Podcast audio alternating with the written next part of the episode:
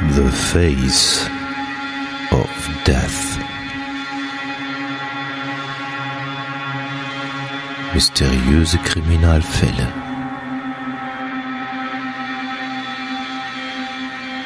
Der Podcast.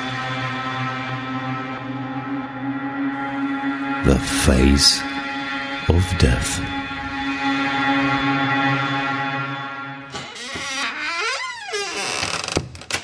Salut, liebe Hörerinnen und Hörer, zu einer neuen Face of Death Folge. Wir freuen uns, dass ihr wieder eingeschaltet habt und entschuldigen uns für die Wartezeit. Hatti, wie lief's bei dir? Freust du dich auf die neue Folge? Ja, ich freue mich auf die neue Folge. Ähm, ja, lange Wartezeit. Ähm, ja, wir äh, können uns ja die Freiheit rausnehmen, dass wir äh, nicht festgelegt haben, dass wir das alle zwei Wochen machen, wie es früher mal war. Es kann halt auch wie jetzt mal vier oder fünf Wochen, ich weiß gar nicht, wie lange dauern, aber ähm, jeder von uns hat halt ein privates Leben und jeder von uns beiden hat auch einen Job und äh, ja, da kann es sich auch schon mal verzögern. Ich hatte zwar schon mal die Anfrage von unserem Admin bekommen, was ist bei euch da los? Äh, ich habe gesagt, äh, ja, wir sind gerade etwas äh, eingespannt. Ähm, da kommt aber was. Macht euch keine Sorgen. Face of Death geht weiter, aber äh, ja. Ab Sommer oder nach dem Sommer wird's vielleicht besser, so wie ich Heiki verstanden habe. Ja, kann man immer versuchen, sich zu verbessern. Ich meine, das ist die Maßgabe. ja. Nein, aber wie gesagt, also äh, das passiert halt einfach mal, ne? Ja. Ähm, so. Es würde ja auf jeden Fall helfen, wenn wir von euch ein paar Fallvorschläge bekommen würden, was ihr gerne hören würdet. Dann äh, fällt mir die Recherche und sowas ein bisschen leichter. Also, ne? Ganz Schreibt genau. uns mal. Aber soll ich dir was sagen? Es hat uns jemand gehört. Also ein Hörer haben wir. Wir haben einen Kommentar. ding, ding, ding.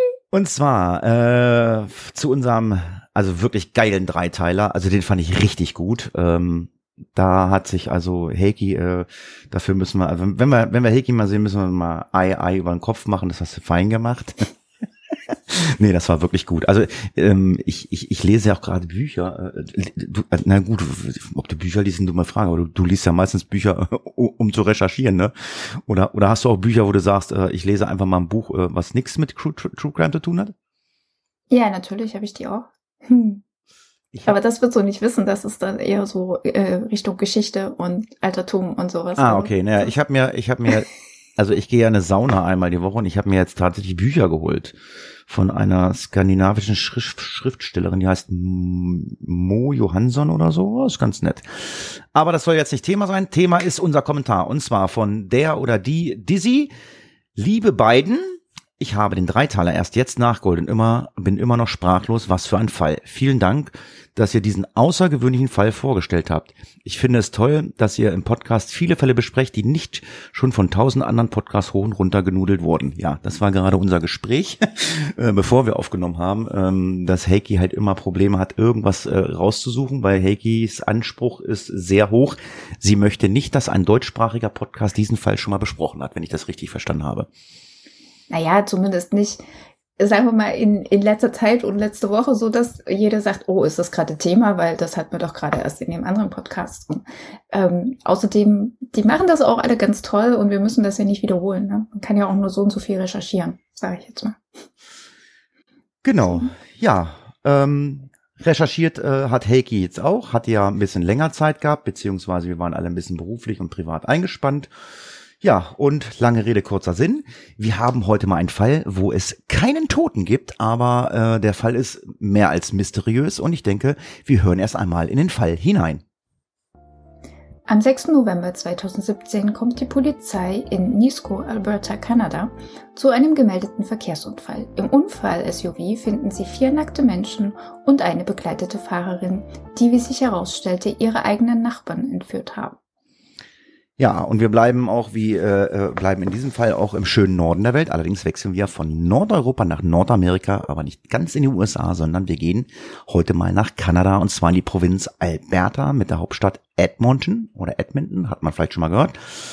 Was gibt es in Alberta außer jede Menge deutsche Touristen? Natürlich den fantastischen Lake Louise, ähm, den Jasper Nationalpark. Absolut besuchenswert, wer noch nicht da war, und zwar im Sommer wie im Winter, wo dann auch viele deutsche Touris äh, umherlaufen. Alberta liegt zwischen den Provinzen Saskatchewan und British Columbia und hat ca. 4,5 Millionen Einwohner. Alberta ist vor allem durch das Raffinerieren von Öl, Fracking wie auch große Ranchen im Süden der Provinz geprägt. Im Großraum von Edmonton finden wir nun unseren Ort des Geschehens, Nisco. Das ist jetzt keine klassische Stadt, sondern eigentlich eher ein riesengroßes Gewerbegebiet. Es gibt zwar ein paar Einwohner, aber nur ganz wenige.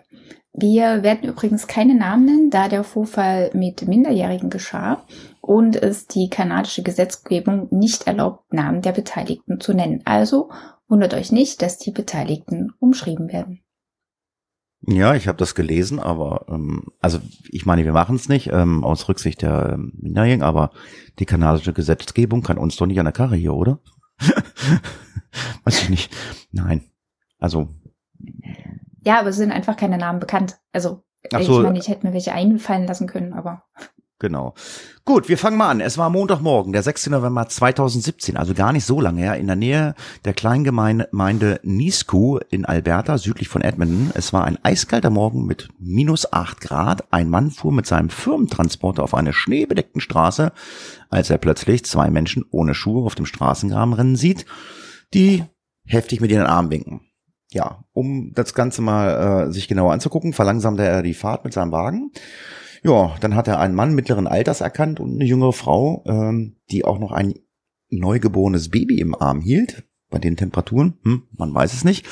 Ja, die waren aber beide total panisch und äh, haben ihm dann erklärt, sie sind entführt worden.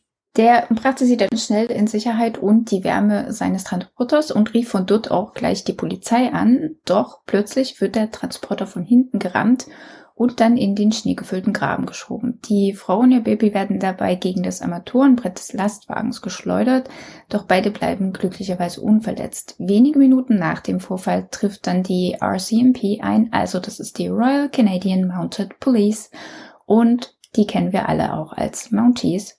Und die kommen nun zusammen mit der Feuerwehr zu dem Unfallort also kennen alle als Mounties, äh, außer äh, Hatti, der hatte das das erste Mal gehört. Ich kannte das vorher nicht. Kannst du das vorher? Ich habe das noch nie gehört. Ja, da gibt's so eine Serie, weißt du, da kommt das vor, so aus den späten 80ern, Anfang der 90er. Die Mounties. Schon, äh, das, ja. hört, das, das hört sich, das, die Mounties, das hört sich an wie so eine Kinderserie. Aber naja, egal. Ich weiß nicht, was du privat guckst. ich kann, ich kann dir sagen, dass ich mit einer Freundin in Kanada war und wir extra an diesen Drehorten dieser Serie waren. Also, ähm, ja. so viel dazu. Okay, alles klar. Ja, okay. das äh, habe ich ja auch vor. Ähm, oder ich war beim Bergdoktor letztes Jahr. Äh, ja, es sind zwar nicht die Mounties. Naja, okay. Der Fahrer beobachtete, wie sich die Beamten um das, äh, ähm, um das andere Auto kümmerten. Also das Auto, was sein äh, LKW gerammt hat. Es handelte sich um einen nagelneuen BMW SUV, wie wir schon gehört haben. Und ähm, aus dem wurden fünf Personen herausgeholt, allerdings äh, ohne heftigen Widerstand zu leisten. Es gab viel Geschrei und Gebrüll.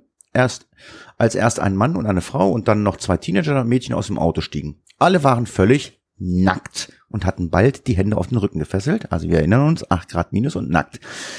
Ja, ähm, schließlich war nur noch eine Frau übrig, die noch im Wagen saß. Und das war die Fahrerin und die war bekleidet. Aber sie wehrte sich am heftigsten und es brauchten auch fünf Polizisten, äh, um diese Dame aus diesem Auto zu buxieren. Die Einzelheiten der Bezahlengeschichte, die dann später internationale Schlagzeilen machen sollte, kamen nur langsam ans Licht. Es dauerte erstmal zwar nicht lange, bis die Nachrichtenwagen eintrafen und die Öffentlichkeit von dem Fall erfuhr, der als Alberta Naked Kidnappings bezeichnet wurde. Die RCMP gab eine Erklärung ab, in der es hieß, dass es ähm, Drogen und Alkohol in diesem Fall eine Reihe Rolle spielen könnten und dass vier der nackten Personen in dem BMW aus, Zitat, verschiedenen Gründen ins Krankenhaus gebracht worden sein. Ja, es wurde bekannt gegeben, dass der Mann, die Frau und das Baby, die gerettet worden waren, die nackten Personen im BMW kannten. Weitere Informationen wurden zu diesem Zeitpunkt jedoch noch nicht bekannt gegeben. RCMP erklärte gegenüber den Medien, hm, man habe festgestellt, dass sich bei dem Autofall nicht um einen Unfall, sondern um ein eine absichtliche Kollision gehandelt hat. Sie fügte, sie fügte hinzu, wir versuchen alle die verschiedenen Informationen, die wir haben, zu sortieren, damit wir von Anfang bis Ende alles aufklären können, was äh, sich mit diesem Vorteil, äh, Vorfall äh, ja in Verbindung zu bringen ist. Corporal Laura Scott konnte sich nicht erklären, warum vier der fünf Personen in dem SUV keine Kleidung trugen. Bald darauf stellte sich heraus, dass es bei den drei Personen im Transporter eigentlich auch um drei Generationen ging. Es war ein Vater, seine erwachsene Tochter und ihr gerade einmal sechs Wochen alter Säugling. Sie waren gegen ihren Willen aus ihrem Haus in Leduc County, Alberta, gezwungen und in den SUV verfrachtet wurden. Irgendwie gelang es ihnen jedoch zu entkommen und den anderen Transporter anzuhalten. Der Mann, der den Transporter gefahren hatte, lehnte es ab, mit den Medien zu sprechen. Stattdessen verwies er aber auf seinen Arbeitgeber, der kurz darauf eintraf. Dieser sagte gegenüber CTV News Edmonton, dass die Familienmitglieder in offensichtlicher Not waren, als sie den Transporter einhielten. Ja, Zitat, offenbar kam sie, nu, äh, kam sie ohne Schuhe aus dem Straßengraben, also hielt er an, um zu sehen, ob sie Hilfe brauchten. Haben wir ja gerade gehört. Es ist mitten im Winter und die Leute laufen nicht ohne Schuhe rum. Also bei 8 Grad minus mache ich das auch nicht. Er fuhr fort, dass die traumatisierte Familie, nachdem sie in den sicheren Transporter der Firma geklettert war und dieser bald darauf von hinten gerammt wurde, genau dort bleiben, wo sie waren und nicht viel sagten, sondern lieber im Transporter warteten. Die RCMP versuchte derweil den äh, SUV und deren Insassen aus dem Straßengraben zu bekommen. Der Besitzer des Firmentransporters beschreibt weiter, weiter als Zitat, ich glaube, die drei Entführungsopfer sind einfach froh, dass es ihnen gut geht, dass sie nicht mehr in einem, äh, in einem Auto voller nackter Menschen sitzen müssen. Er gab zu, dass er und einige der RCMP Beamten äh, gekichert haben, Zitat, es ist eine ziemlich komische Situation, zumindest jetzt, wo die Entführten in Sicherheit sind und unverletzt. Wir haben ein Auto voller nackter Menschen im Graben. Ja, also ich glaube, wenn ich sowas sehen würde, ich müsste mich auch zusammenreißen. Er fuhr fort und beschrieb, wie, der BMW, wie er den BMW beobachtet hatte, der nun ein zerbeultes Wrack war. Während die Polizei und Feuerwehr die nackten Menschen einen nach dem anderen aus den Wagen holten. Durch das Schreien und Weinen hindurch wurde einem von ihnen befohlen, sich sofort auf den Boden zu setzen.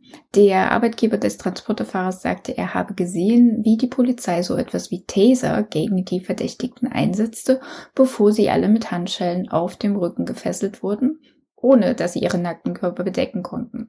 Zitat der Mann musste vor allen Leuten den Walk of Shame machen. Dann wurde die eine Dame, die Fahrerin, als letztes abgeführt. Sie hat sich am meisten gewehrt. Beschrieb er die Situation als ziemlich wild. Es brauchte fünf Polizisten, um sie aus dem Auto zu bekommen, obwohl sie die einzige gewesen war, die tatsächlich Kleidung getragen hatte. Ja, in den darauffolgenden Tagen gab die RCMP eine Pressemitteilung heraus, in der sie eine 35-jährige Frau sowie einen 27-jährigen Mann und dessen 30-jährige Frau wegen Entführung und Widerstand gegen die Festnahme anklagte. Die beiden Teenager, die sich ebenfalls im Auto befanden, wurden ohne Anklage freigelassen. Außerdem teilten die RCMP mit, dass sie den Namen der an dem Vorfall die beteiligten Personen nicht veröffentlichen werde, da zwei Minderjährige beteiligt waren. Also Alter wissen wir auch nicht, wie alt die waren, ne? Die Minderjährigen. Ja. Äh, 13 und 15. Ah, okay, okay.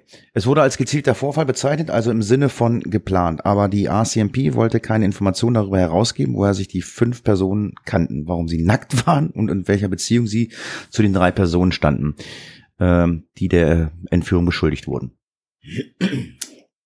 In der Zwischenzeit kamen einige seltsame Details ans Licht. Die erste Information stammte von einem Mann, der sich als leiblicher Vater der beiden Mädchen im Alter von 13 und 15 Jahren herausstellte. Er sagte gegenüber CTV News, dass die drei Erwachsenen, mit denen sie zusammen waren, gute Menschen seien. Er sagte, die 35-jährige Frau im Auto sei seine Ex-Frau und die Mutter seiner beiden Töchter. Später stellte sich heraus, dass es sich um die Frau gehandelt hatte, die das Auto gefahren hatte. Die Frau, die sich der Behaftung heftig widersetzt hatte, dass fünf Beamte nötig waren, um sie aus dem Auto zu holen. Ja, man stellt sich natürlich die Frage, warum fuhr sie mit dem Auto, während ihre beiden Töchter im Teenageralter nackt auf dem Rücksitz sitzen und warum saßen noch zwei weitere nackte Personen in dem Wagen? Der Vater der beiden Mädchen sagte gegenüber CTV News, dass er davon ausging, dass seine Ex-Frau und ihre beiden Töchter mit zwei Freunden frühstückten. Ja, der 27 Jahre alte Mann und seine 30 Jahre alte Frau seien besagte Freunde. Der Mann sei von einer Auslandsreise zurückgekommen und habe ja so eine Essensspezialität mitgebracht, die laut dem Vater äh, des Mädchens äh, Halluzinogen äh, sein. Also die haben dann angefangen zu fantasieren. Er fügte hinzu, dass der Tee der Auslöser für das war, was er als den ganzen verrückten Zauber bezeichnete. Der Vater der Mädchen sagte, er habe zuerst in den Nachrichten von dem Fall gehört und auch drüber gelacht, war dann aber wiederum schockiert, als er erfuhr, dass es seine Ex-Frau und seine Töchter sind, die darin verwickelt sind. Zitat, ich dachte nur, was zur Hölle. Er beschrieb seine Teenage-Töchter als geradlinig. Er fügte außerdem hinzu, dass sie, als er sie im Krankenhaus besuchte, sagten, sie wüssten nicht, was passiert sei. Er stellte die Hypothese auf, dass der Tee so stark gewesen sein muss, dass die Erinnerung an, nee, dass die Erinnerungen seiner Töchter verschwommen sind. Er erzählte den Medien weiter, dass bereits Bluttests durchgeführt worden waren, allerdings keine Substanzen gefunden. Zitat, also nehmen Sie an, dass es eine Art pflanzliche Droge oder so etwas gewesen sein muss. Ja, der Vater der Teenager-Mädchen sprach auch über die Menschen, die bei minus acht Grad ohne Schuhe entführt worden waren. Er sagte, dass der Mann, dessen Tochter und ihre sechs Wochen altes, äh, altes Baby mit ihm entführt worden war, sei ein Freund der Familie. Wahrscheinlich hatte er an diesem Morgen nichts ahnt die Tür geöffnet, um zu helfen oder zu sehen, was da so vor sich ging. Er sprach auch noch einmal über die Entführten, die aus dem SUV kamen. Der Vater denkt, dass sein, seine Familie wiederum dachte, der andere Wagen hätte die Entführung vorgenommen, deshalb, äh, weshalb sie sich entschlossen, den Transporter zu rammen, um dann die Dreie zu befreien. Äh, ja.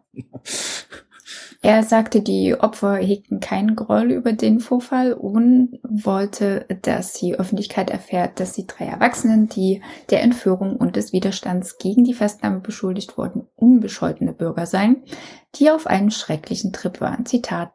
Es ist ein beängstigender Gedanke, wenn man denkt, oh, lasst uns diesen Tee probieren, den wir gekauft haben, und sich dann alle hinsetzen und denken, dass sie einfach einen schönen Morgen haben werden, und dann ist diese Situation.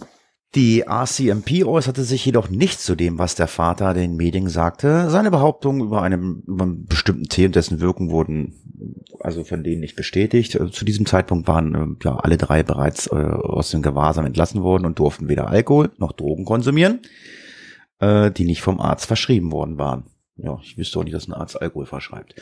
Sie würden zu einem späteren Zeitpunkt, ja, vor, ja ist doch so, äh, äh, dann vor, vor Gericht gestellt und äh, ja, dann äh, wird dann. Ja, ich glaube, das hängt ein bisschen mit den, ähm, dass Drugs im Englischen ja sowohl die Medikamente als auch die Drogen sind.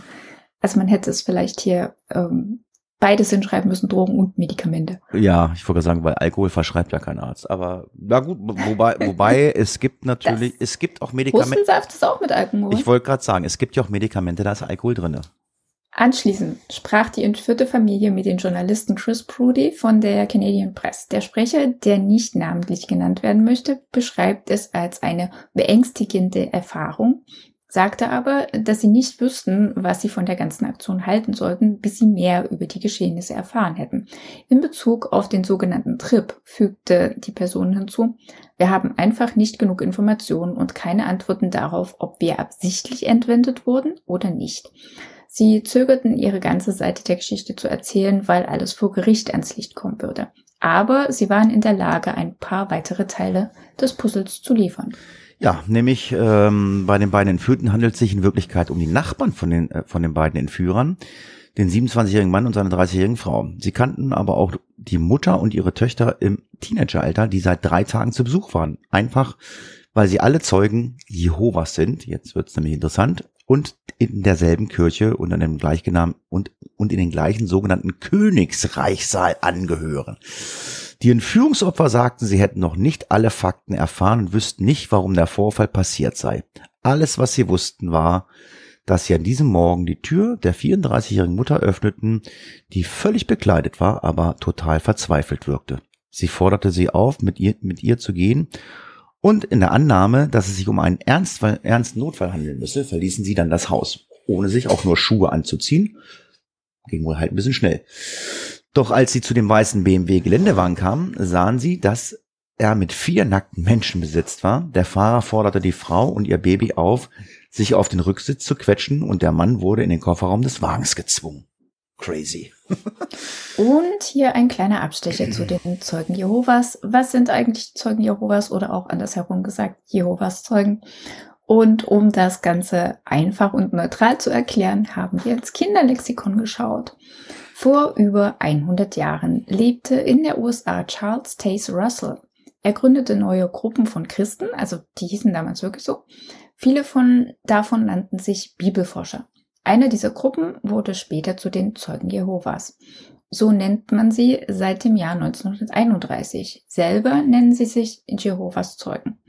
Jehova ist einer der Namen, die Gott im Alten Testament trägt. Jedenfalls Gründer Russell sagte vorher, dass die Welt untergehen würde. Danach würde Jesus tausend Jahre lang auf der Erde herrschen, so dass es den Menschen gut gehen würde. Russell meinte, dies würde im Jahr 1914 passieren. Später haben sie dann seine Nachfolger noch einmal so eine Vorhersage wiederholt und wenn ich mich nicht ganz täusche, war das für das Jahr 2000. Weißt du das noch? Aber ich glaube, es war Millennium. Keine Ahnung. 1914 war Beginn des ersten 1914 war Beginn des Ersten Weltkrieges, wenn ich, äh, ja, in, ich auch gedacht. in Geschichte aufgepasst habe. 2000, ja gut, da haben ja alle gedacht, es geht die Welt unter. Äh, und ja, keine Ahnung, ob er das äh, oder ob man das damit in Verbindung bringen wollte. Ich meine, gut, den Ersten Weltkrieg konnte man nicht voraussagen, aber naja. Ähm, das weiß nur er. Die Zeugen Jehovas glauben an Gott und an Jesus Christus. Der Heilige Geist ist für sie keine eigene Kraft, sondern Gottes Kraft. Als einziges Fest feiern sie das Abendmahl. Sie feiern deshalb nicht Ostern oder auch nicht Weihnachten. Auch nicht ihre eigenen Geburtstage. Sie dürfen nichts, äh, nichts essen, was mit Blut zu tun hat. Darum dürfen sie auch nicht Blut spenden und schon gar keins, gar kein Blut erhalten. Auch in einer Notlage nicht. Die Zeugen Jehovas wenden viele Zeit für die Gemeinschaft auf. Sie sollen auch Werbung machen, damit äh, mehr Menschen sich ihnen anschließen. Sie stehen auf Plätzen in der Stadt oder gehen vor die Haus, äh, von Haus zu Haus ja, und die meisten Leute werden äh, die Zeitschrift von denen kennen. Das ist, sind die beiden Zeitschriften Wachturm und Erwachet. Diese Glaubensgemeinschaft gehören nun also die Menschen in dem BMW auch als wie deren Nachbarn an. Die RCMP hatte die drei Erwachsenen bereits wegen Entführung und Widerstand gegen die Festnahme angeklagt, aber es kamen noch weitere Anklagepunkte hinzu. Die 35-jährige Frau wurde außerdem wegen Fahren unter Drogeneinflusses, gefährlichen Fahrens, Verursachen eines Sachschadens von mehr als 5000 kanadischen Dollar und vierfachen Angriffs mit einer Waffe angeklagt, wobei die Waffe das Auto war. Ja, und irgendwann äh, müssen die auch vors Gericht. Äh, das war dann ein sogenanntes Provinzgericht. Das war dann ähm, ein Jahr später in der Ortschaft Leduc. Alle drei Erwachsene bekannten sich der unrechtsmäßigen Freiheitsberaubung für schuldig. Die 35-jährige Mutter bekannte sich auch des gefährlichen Fahrens schuldig. Es wurde eine einvernehmliche Sachverhaltsdarstellung vorgelegt, wobei die Identität aller Beteiligten zum Schutz der beiden Teenager-Mädchen weiterhin unter Veröffentlichungsverbot stand. Dem Gerichtsdokument zufolge hatte die 35-jährige Angeklagte ihre Töchter mit in das Haus in der Nähe von Leduc gebracht, um ihren 27-jährigen Neffen und dessen 30-jährige Frau zu besuchen. Dies geschah drei Tage vor dem Vorfall. In diesen drei Tagen verließen die fünf Personen das Haus nicht und aßen kaum etwas. Eine der Jugendlichen erinnerte sich später daran, dass sie sich Filme ansah, berichtete aber auch, dass sie Schreie und Schläge gehört und Asche in der Luft gesehen habe. In dem Gerichtsdokument heißt es nun, dass die Gruppe im Laufe der drei Tage zu der Überzeugung gelangte, dass die große Tribulation stattgefunden habe. Die Hauptwebseite der Zeugen Jehovas definiert die große Tribulation als ein Ereignis, das in den letzten Tagen der Endzeit eintritt und angeblich ein Akt Gottes ist, der allen Bösen und Leid ein Ende setzt. Auf der Webseite heißt es, dass während der großen Tribulation äh, oder auf Deutsch genannt äh, äh, wird das auch das ganze Trübsal genannt. Wir bleiben bei der Tribulation. Jedenfalls während der Tribulation werden die falschen Religionen zerstört und die wahren Religionen äh, werden angegriffen. Die Erdbewohner werden gerichtet und die wahren Gläubigen müssen sich versammeln. Schließlich kommt es zum Armageddon, das als der Krieg am großen Tag Gottes des Allmächtigen beschrieben wird. Fünf Personen verstecken sich also in einem Haus im Badezimmer und Schlafzimmer, weil sie glaubten, dass die große Tribulation begonnen habe, wie es äh, in dem Gerichtsdokument heißt. Zitat, sie glaubten, dass sie entweder von schlechten oder bösen Menschen oder von Dämonen äh, ja, überfallen werden oder in Gefahr sind. In dem Gerichtsdokument wird keine Art von Tee, Halluzinogen oder anderen erwähnt. Also das hat dieser Vater allein dieses Gerücht in die Welt gebracht, nochmal zum Unterstreichen. Am Montagmorgen des 6. November, drei Tage nach der Ankunft der Mutter und ihrer Töchter im Haus, war die Gruppe plötzlich davon überzeugt, dass an diesem Tag Armageddon beginnen würde. Sie mussten fliehen und sich in Sicherheit bringen. Im Gerichtsdokument heißt es, Zitat, die vier, die nackt waren, zogen sich gerade um, aber sie mussten sofort fliehen, weil es zu unsicher war. Es ist nicht bekannt, welche Outfits sie für das Armageddon ausgesucht hatten oder warum sie sich gleichzeitig komplett nackt ausziehen mussten. Aber, wie es jemand für die Star Metro Edmonton klar formulierte, du brauchst keine Hosen für die Apokalypse. Die einzigen sind bereits ange äh, die einzige, die bereits angezogen war, die bereits mehrfach angesprochene 35-jährige Mutter, die die Gruppe in, die, in der Garage und in den BMW SUV gedrängt hatte. Sie hatte so eilig, dass sie nicht einmal wartete, bis sich das Garagentor richtig geöffnet hatte, sondern sie ist da einfach durchgeknallt und äh, hat ja Trümmer hinterlassen. Die Gruppe wusste, dass ihre Nachbarn ebenfalls Zeugen Jehovas sind, da sie ja, wie angesprochen, schon in derselben Kirche äh, sind und äh, dann haben sie sich entschieden, ah, die retten wir jetzt auch, indem sie, dann äh, hat sie, wie gesagt, das Metalltor durchbrochen und äh, ist zum Haus des Nachbarn äh, rübergefahren. Bei den Nachbarn handelt es sich natürlich um den älteren Mann und seine erwachsene Tochter und ihre sechs Wochen alten Sohn, wie wir ja schon mehrfach angesprochen haben. Dem Gerichtsdokument zur Folge wurden die drei aus dem Haus und in den Schnee gezwungen, ohne Schuhe zu tragen. Die Frau und ihr Baby wurden dann zusammen mit den Teenager-Mädchen, die nackt, aber halt unter einer Decke waren, auf den Rücksitz gesetzt, nachdem der Mann in den Kofferraum gesteckt worden war, weil vorne einfach kein Platz mehr war, ähm, wurde ihm befohlen, mehr als zehnmal Jehova zu singen. Und während der SUV die Straße hinunterfuhr, sang die gesamte Gruppe dann weiterhin Jehova, Jehova. Als das Auto dann bei Rot über die mhm. Ampel fuhr, um dem Armageddon zu entkommen, bemerkte der ältere Mann, der im Kofferraum saß, dass der nicht richtig verschlossen ist. Das Schloss war nicht eingerastet, also wartete er auf die Chance zu entkommen. Als dann das Fahrzeug langsamer wurde, sprang er heraus, dem Gerichtsdokument zufolge konnte auch seine Tochter mit ihrem Baby aussteigen, nachdem ihre Hand in der Tür des Geländewagens eingeklemmt worden war. Also weshalb auch diese Tür nicht richtig geschlossen wurde. Glücklicherweise ging es ihr gut und die drei winkten dem vorbeifahrenden Transporter heran und brachen sich im Inneren in Sicherheit. Ja, in der Zwischenzeit hatten dann die Leute aus dem SUV aber beschlossen, umzukehren und die 3R9 zu retten. Sie rammten, wie bereits angesprochen, den Transporter von hinten, ja, und sind dann halt in den Graben gefahren. Äh, wie wir wissen, wurde die Frau und ihr Baby in der, äh, im Armaturenbrett des Lastwagens, äh, ja, äh, wurde daran geschleudert und die junge Mutter befürchtete, dass ihr Baby durch den Aufprall schwer verletzt worden war. Wie, sicher aber, wie sich aber herausstellte, waren beide dann total unverletzt. Als die RCMP eintraf, weigerte sich die Gruppe aus dem SUV auszusteigen. Sie klammerten sich aneinander und hielten sich am Inneren des Wagens fest, während sie weiterhin Jehova, Jehova riefen. In dem Gerichtsdokument heißt es, dass einer der Jugendlichen glaubte, die Polizei seien die Monster, die sie töten würden. Oh je. Ähm, RCMP-Beamte sagten, dass die skandierenden Nackten extrem viel Kraft zeigten, als sie versuchten, sie aus dem SUV zu holen. Die Polizei besprühte zwei von ihnen dann mit Pfefferspray. Die drei Erwachsenen wurden außerdem zwei bis viermal mit Tasern beschossen. Äh, bevor sie schließlich nachgaben. Und sobald einer von ihnen dann aber draußen war, versuchten sie unter den SUV zu kriechen und erneut zu entkommen. Die im Dokument zufolge berichteten die Nachbarn der Polizei später, dass die Gruppe dämonisiert und offensichtlich nicht ganz bei Verstand zu sein schien. Zur Vorbereitung des Strafmaßes ordnete dann die Provinzrichterin Jacqueline Schafter vor der Verurteilung Berichte und Risikobewertungen an die auch psychologische Tests umfassten. Und bei der Urteilsanhörung hörte das Gericht zugeben, zusätzlich Erkenntnisse von Experten darüber, was den bizarren Vorfall verursacht oder zumindest dazu beigetragen haben könnte. Die Ursachen waren aber keinesfalls der äh, bereits angesprochene Tee, den sie getrunken haben sollten. Die einzigen Erwähnung von Tee kam vom Vater der beiden Teenager-Mädchen und er war zu keiner Zeit während des Vorfalls bei der Gruppe. Während die ACMP ursprünglich vermutet, dass Drogen oder Alkohol im Spiel gewesen sein könnten, hörte das Gericht, dass die Gruppe von keinerlei Substanzen beeinflusst worden war. Haben wir ja gehört.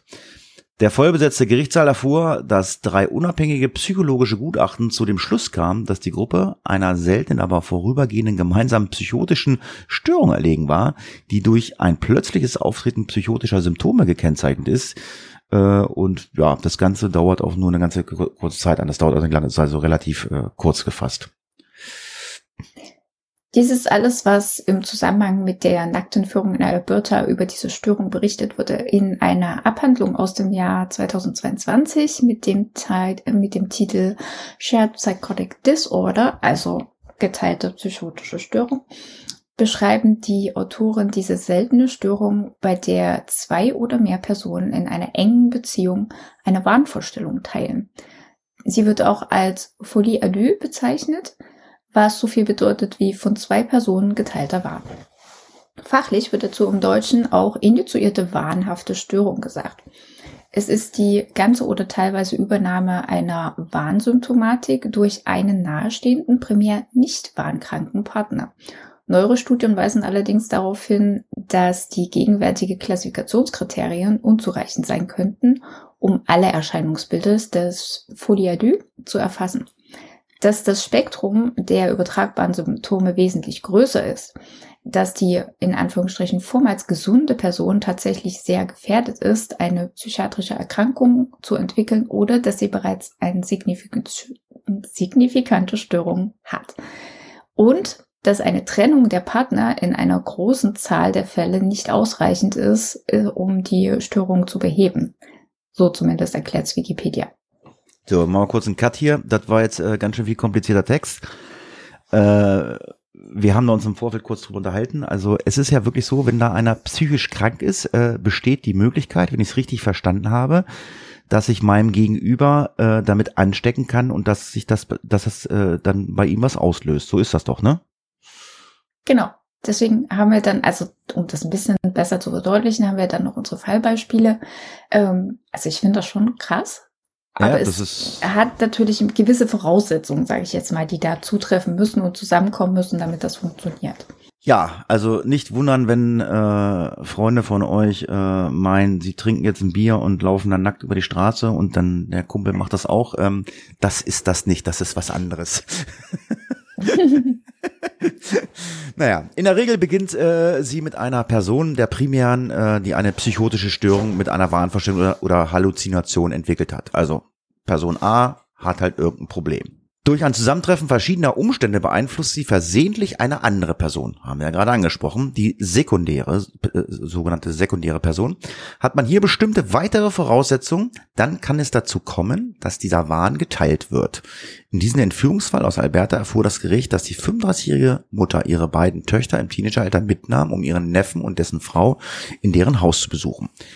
Es wurde nie bekannt gegeben, was der ursprüngliche Zweck ihres Besuchs war oder wie lange sie bleiben wollten, aber sie waren drei Tage lang dort und während dieser Zeit verließ die Gruppe das Haus nicht. Sie beschäftigten sich auch mit etwas, das der Richter als pseudomedizinisches äh, Wissenschaft bezeichnete. Sie nahmen kaum Nahrung zu sich, was zur Unterernährung natürlich führen kann äh, oder zum äh, Wasserverlust, sprich äh, zum Dehydrieren.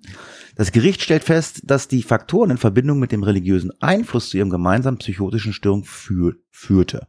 Studien zufolge ist die genaue Ursache der gemeinsamen psychotischen Störung noch nicht bekannt, aber es gibt mehrere bekannte Risikofaktoren. Ich glaube, solche Menschen, wenn du denen das erzählst, dass deine Religion da was mit zu tun hat, das wollen die, glaube ich, auch nicht hören, oder? Nein, aber ähm, ich finde es ja schon erstaunlich, äh, die Zeugen Jehovas als Religion zu bezeichnen. Aber gut, da scheiden sich ja auch die Geister.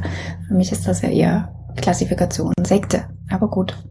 Ähm, ohne Leuten zu nahe treten zu wollen. Aber Nö, das glaube, ist ja, das ist ja jedem, das ist ja jedem seine Meinung. Also ich habe da gar keine Meinung zu, weil ich mich damit einfach nicht befasse. Ich meine, außer jetzt in diesem Fall, aber das sind ja auch Fakten, das sind ja jetzt Sachen, ähm, die hast du ja recherchiert. Also wir haben also seit langem mal wieder einen Fall, also wir haben eine ganze Batterie äh, an äh, Links, die ihr nachlesen könnt. Also Heiki hat da also wirklich sehr viele Quellen gefunden diesmal, ne?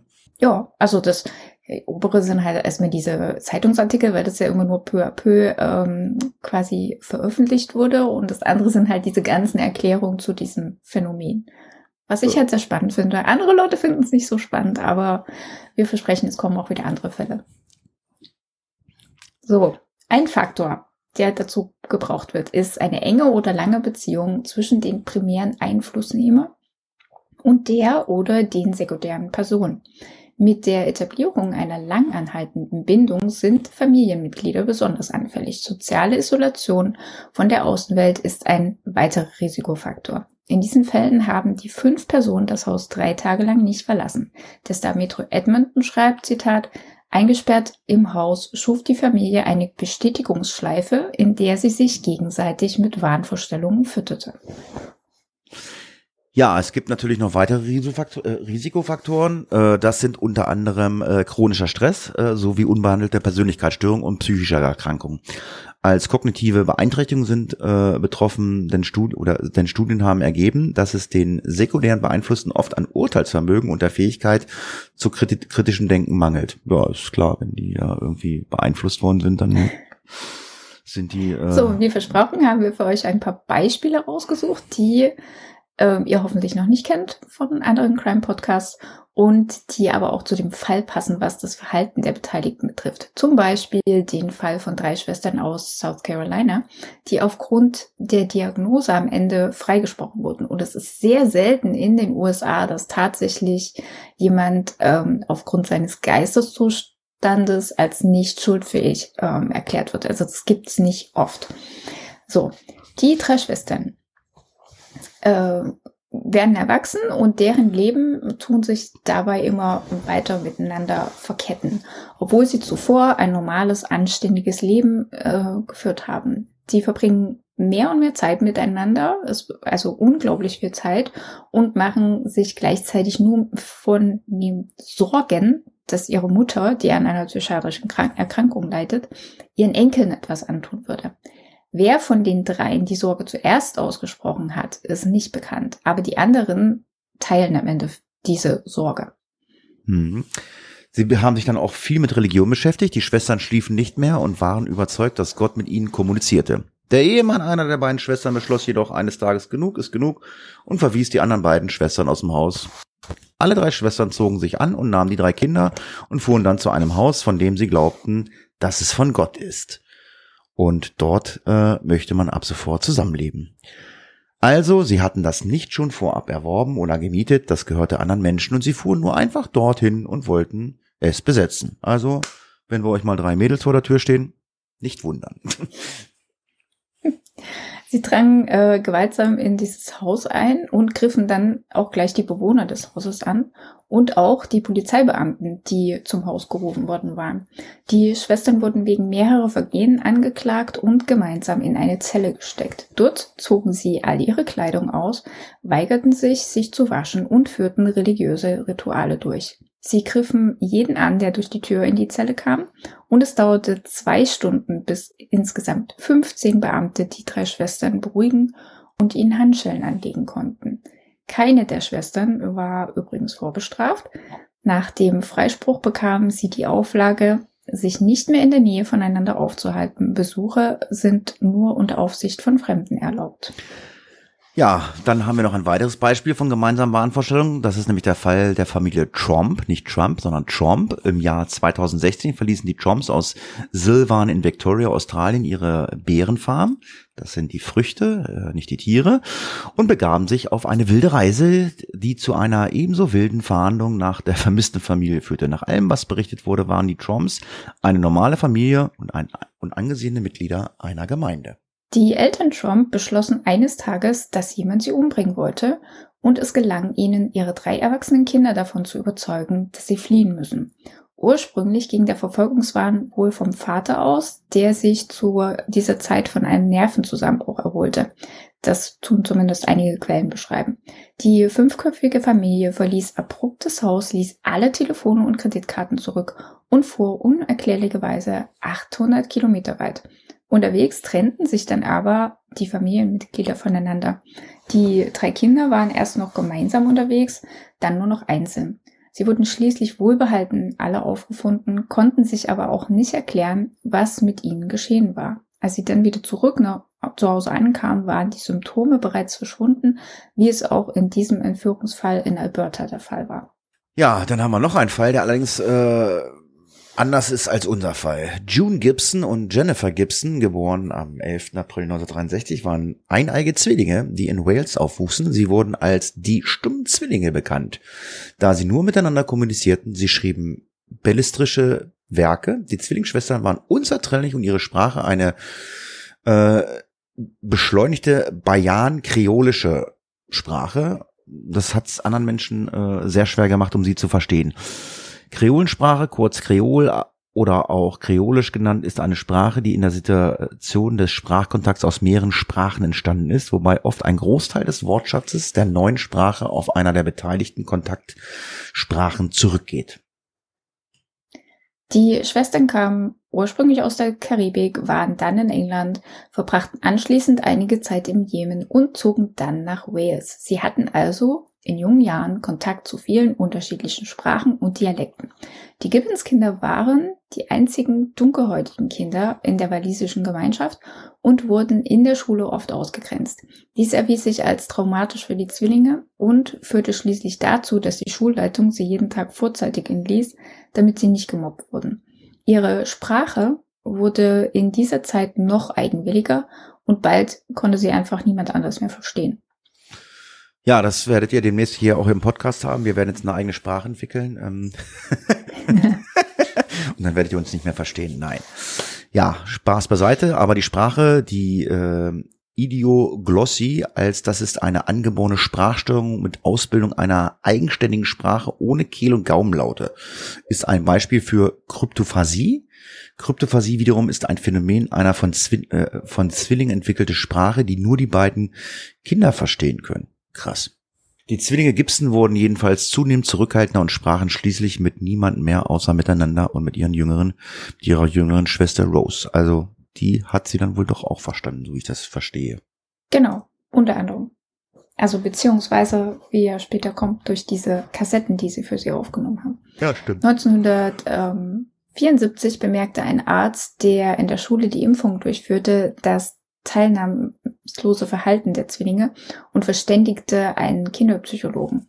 Die Zwillinge begannen, eine Reihe von Therapeuten aufzusuchen, die erfolglos versuchten, sie dazu zu bringen, mit anderen zu kommunizieren. Sie wurden auf getrennte Internate geschickt, um ihre Isolation zu durchbrechen, aber die beiden wurden katatonisch und zogen sich völlig zurück, als sie getrennt wurden. Als sie wieder zusammenkamen, verbrachten die beiden mehrere Jahre damit, sich in ihren Schlafzimmern zu isolieren und aufwendige Spiele mit Puppen zu spielen. Ja, die haben dann äh, eigene Theaterstücke und Geschichten erfunden. Ja, das war so im Stil einer Seifenoper. Ja, und nahmen einiges davon als Geschenke für ihre Schwester Rose auf Kassette auf. Jetzt kommt nämlich dazu, warum sie das nicht verstanden hat. Genau. In ihren späteren Teenagerjahren begannen die Zwillinge dann Drogen und Alkohol zu nehmen. Also das scheint auch immer eine super Idee zu sein. Im Jahr 1981 begingen die Mädchen eine Reihe von Straftaten, darunter Vandalismus, kleinere Diebstähle und Brandstiftung, was dazu führte, dass sie in Broadmoor Hospital, eine Hochsicherheitsanstalt für Menschen mit geistiger Behinderung, eingewiesen wurden. Die Zwillinge wurden nach dem Mental Health Act von 1983 zu einer unbefristeten Haftstrafe verurteilt. Sie blieben dann ganze elf Jahre lang in Broadmoor. Also das ist schon krass für ja. Vandalismus und kleinere Diebstähle, aber gut. Ja. June gab später ihr, ihrer selektiven Stummheit die Schuld an dieser langen Haftstrafe. Jugendliche Straftäter bekommen zwei Jahre Gefängnis. Wir haben zwölf Jahre Hölle bekommen, weil wir nicht gesprochen haben. Wir hatten wirklich die Hoffnung verloren. Ich schrieb einen Brief an die Queen und bat sie, uns zu befreien. Aber wir saßen in der Falle. Laut Mayori Wallace, die in der Sunday Times über die Zwillinge schrieb und später ein Buch herausbrachte, hatten die Mädchen eine langjährige Vereinbarung, dass wenn eine von ihnen stirbt, die andere anfangen muss zu sprechen und ein normales Leben zu führen. Krass. Also die waren, ich sag mal so, die waren jetzt gar nicht mhm. so, die waren nicht, die waren jetzt nicht dumm, die waren intelligent, die haben halt einfach nur ihr eigenes Ding gemacht, ne? Also schon krass. Ja, ja, also die waren ja schon deswegen, äh, wenn man in Anführungszeichen nicht dumm, weil die wirklich ähm, tolle Bücher geschrieben haben. Also äh, die gibt's ja auch. Also Hast du eins gelesen? Sind nicht so viele rausgebracht, aber man kann die tatsächlich ausleihen. Hast du mal eins gelesen also, von denen? Die hatten schon was drauf. Ähm, während ihres Krankenhausaufenthaltes kam sie dann zu der Überzeugung, dass es notwendig sei, dass eine von ihnen stirbt, um nach vielen Diskussionen stimmte dann Jennifer zu, ihr Leben zu opfern. Im März 1993 wurden die Zwillinge von Broadmoor in die offenere Casewell Klinik in Bridgend, äh, Wales verlegt aber bei ihrer Ankunft konnte Jennifer nicht geweckt werden. Sie wurde ins Krankenhaus gebracht wo sie kurz darauf an einer akuten Myokarditis Myokarditis. Nein, das habe ich falsch ausgesprochen. Myokarditis, so einer plötzlichen Entzündung des Herzens starb. Es gab keine Hinweise auf Drogen oder Gift in ihrem Körper. Ja, hörst du mich noch? Ja. Hallo? Ja, weil ich gefragt hatte, ja. hast, hast, hast, du ein Buch von den Mädels gelesen, mal in der Vergangenheit? Oder? Nee, dazu bin ich jetzt nicht auch noch gekommen. Nein, es geht, nein, also, also für diesen Fall ist ja uninteressant, aber äh, du liest ja auch viel, da sagen dass ja mal eins über den Weg gelaufen ist, also hat mich mal interessiert. Ja.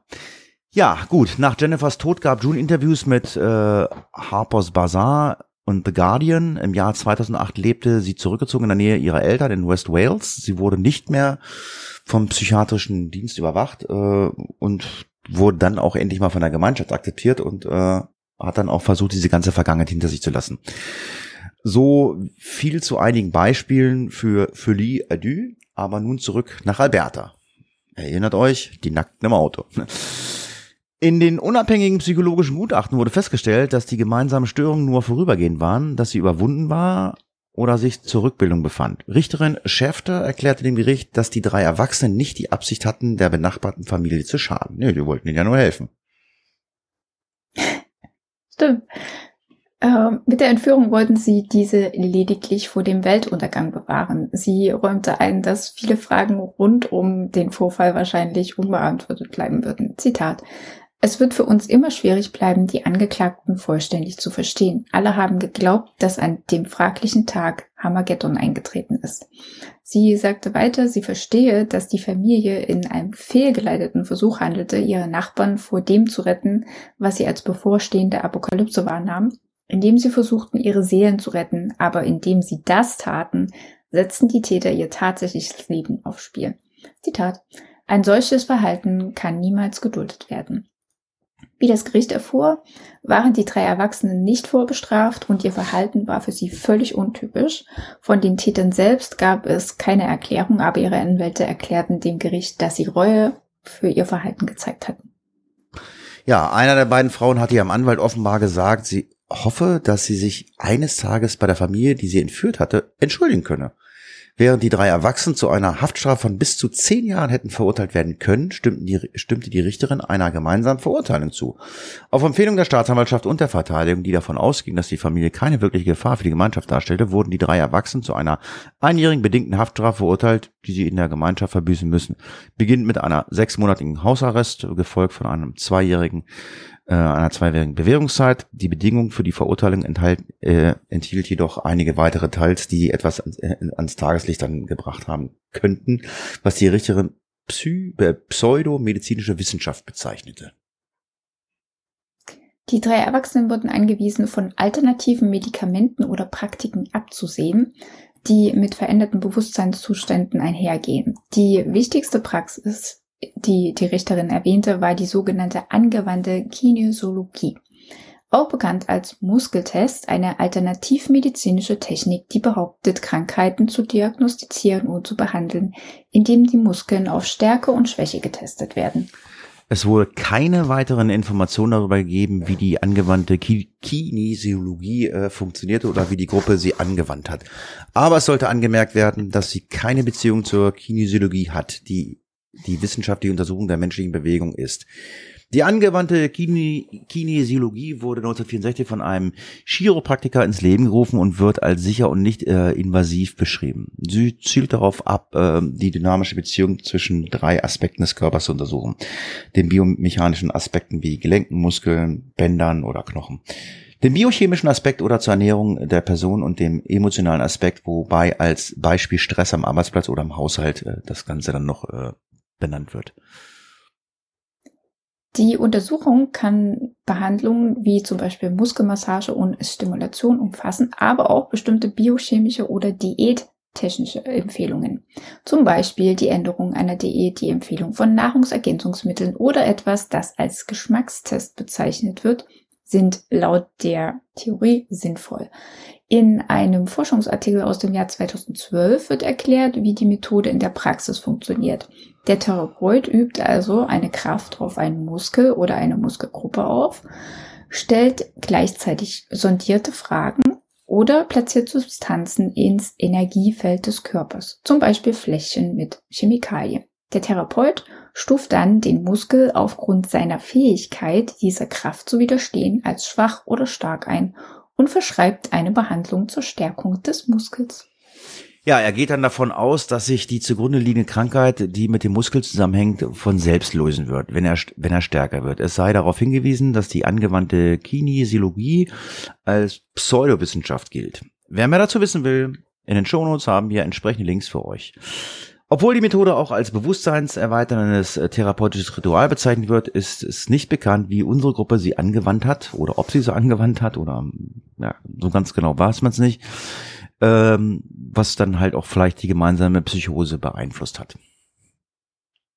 Was wir aber wissen ist, dass die Gruppe nicht viel gegessen hat und dehydriert war, was vielleicht mit dieser biochemischen Komponente der Behandlung zusammenhängt, die sich auf Diät und Ernährung konzentriert. Aber ist halt nur Spekulation, wir werden es nicht mit Sicherheit erfahren. Während angewandte Kinosologie das Hauptaugenmerk von Richterin Schafters Verwandlung zu sein schien, also trotzdem, dass es nicht nachgewiesen werden konnte, hat das Gericht dennoch geschlossen, dass es irgendwas damit zu tun haben muss. Außerdem wurden die Beschuldigten äh, angewiesen, an einer Schulung teilzunehmen, die ihnen kritisches Denken und logisches Denken beibringen soll. Ja, damit war die ganze Angelegenheit trotz ihrer Peinlichkeit für die drei Erwachsenen erledigt. Sie hatten nicht nur Glück, dass sie keine Haftstrafe bekommen haben, haben wir schon angesprochen. Normalerweise äh, passiert das in den USA oder Kanada nicht, äh, sondern auch, dass das Gericht die Identität der beiden anwesenden Minderjährigen schützen musste, was auch für die beiden erwachsenen Mitglieder der, äh, derselben Familie galt.